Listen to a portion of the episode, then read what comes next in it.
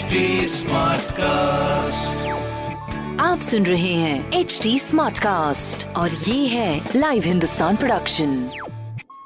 alright welcome to H T smart news my name is RJ Sona Kanpur की smart खबरें इस हफ़्ते में आपको बताने वाली हूँ और सबसे पहले भाई मैं ये बता दूँ कि कानपुर मेट्रो एक और तीन दिन के लिए टूरिस्ट कार्ड देगी ताकि टूरिज़्म की दृष्टि से आए लोगों को कम किराए में ज़्यादा लाभ मिल सके। ये एक बहुत बड़ा एडवांटेज है कानपुर वासियों के लिए भाई। वाई बिकॉज़ इनफैक्ट कानपुर वासियों के लिए तो है ही है लेकिन टूरिस्ट के लिए इसीलिए भी है बिकॉज़ एटलीस्ट वो जो फालतू की ठगी वगी होती है उससे वो अपने आप को बचा पाएँगे। well, ये देखना काफ़ी इंटरेस्टिंग भी होगा आगे जाकर। दूसरी खबर हमारी कमिश्नरेट से जुड़ी हुई जहाँ पर कमिश्नरेट पुलिस कानपुर में फिर शुरू होगा हॉर्स राइडिंग क्लब जहाँ फ़ीस देकर आप भी ले सकेंगे हॉर्स राइडिंग के मज़े। हो लेकिन साथ में अपना ख्याल रखना बिल्कुल मत भूलेगा डबल मास्क अब is very very very important because obviously pollution का जो कहर है, वो फ़िलहाल के लिए अपने पूरे शहर को घेरा हुआ है। तीसरी खबर भाई जहाँ पर पहली बार India versus New Zealand match के दौरान ग्रीन पार्क में डिजिटल स्कोर बोर्ड का इंतज़ाम किया जाएगा। अब तक मैनुअल बोर्ड लगाया जाता था बट अब सारी चीज़ें जैसे जैसे डिजिटल होती जा रही वैसे वैसे digital score board will also rock and roll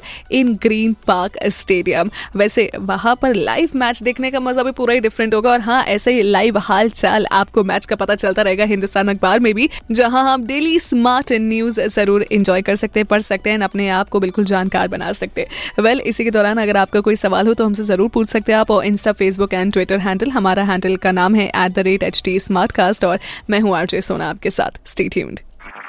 आप सुन रहे हैं एच डी स्मार्ट कास्ट और ये था लाइव हिंदुस्तान प्रोडक्शन स्मार्ट.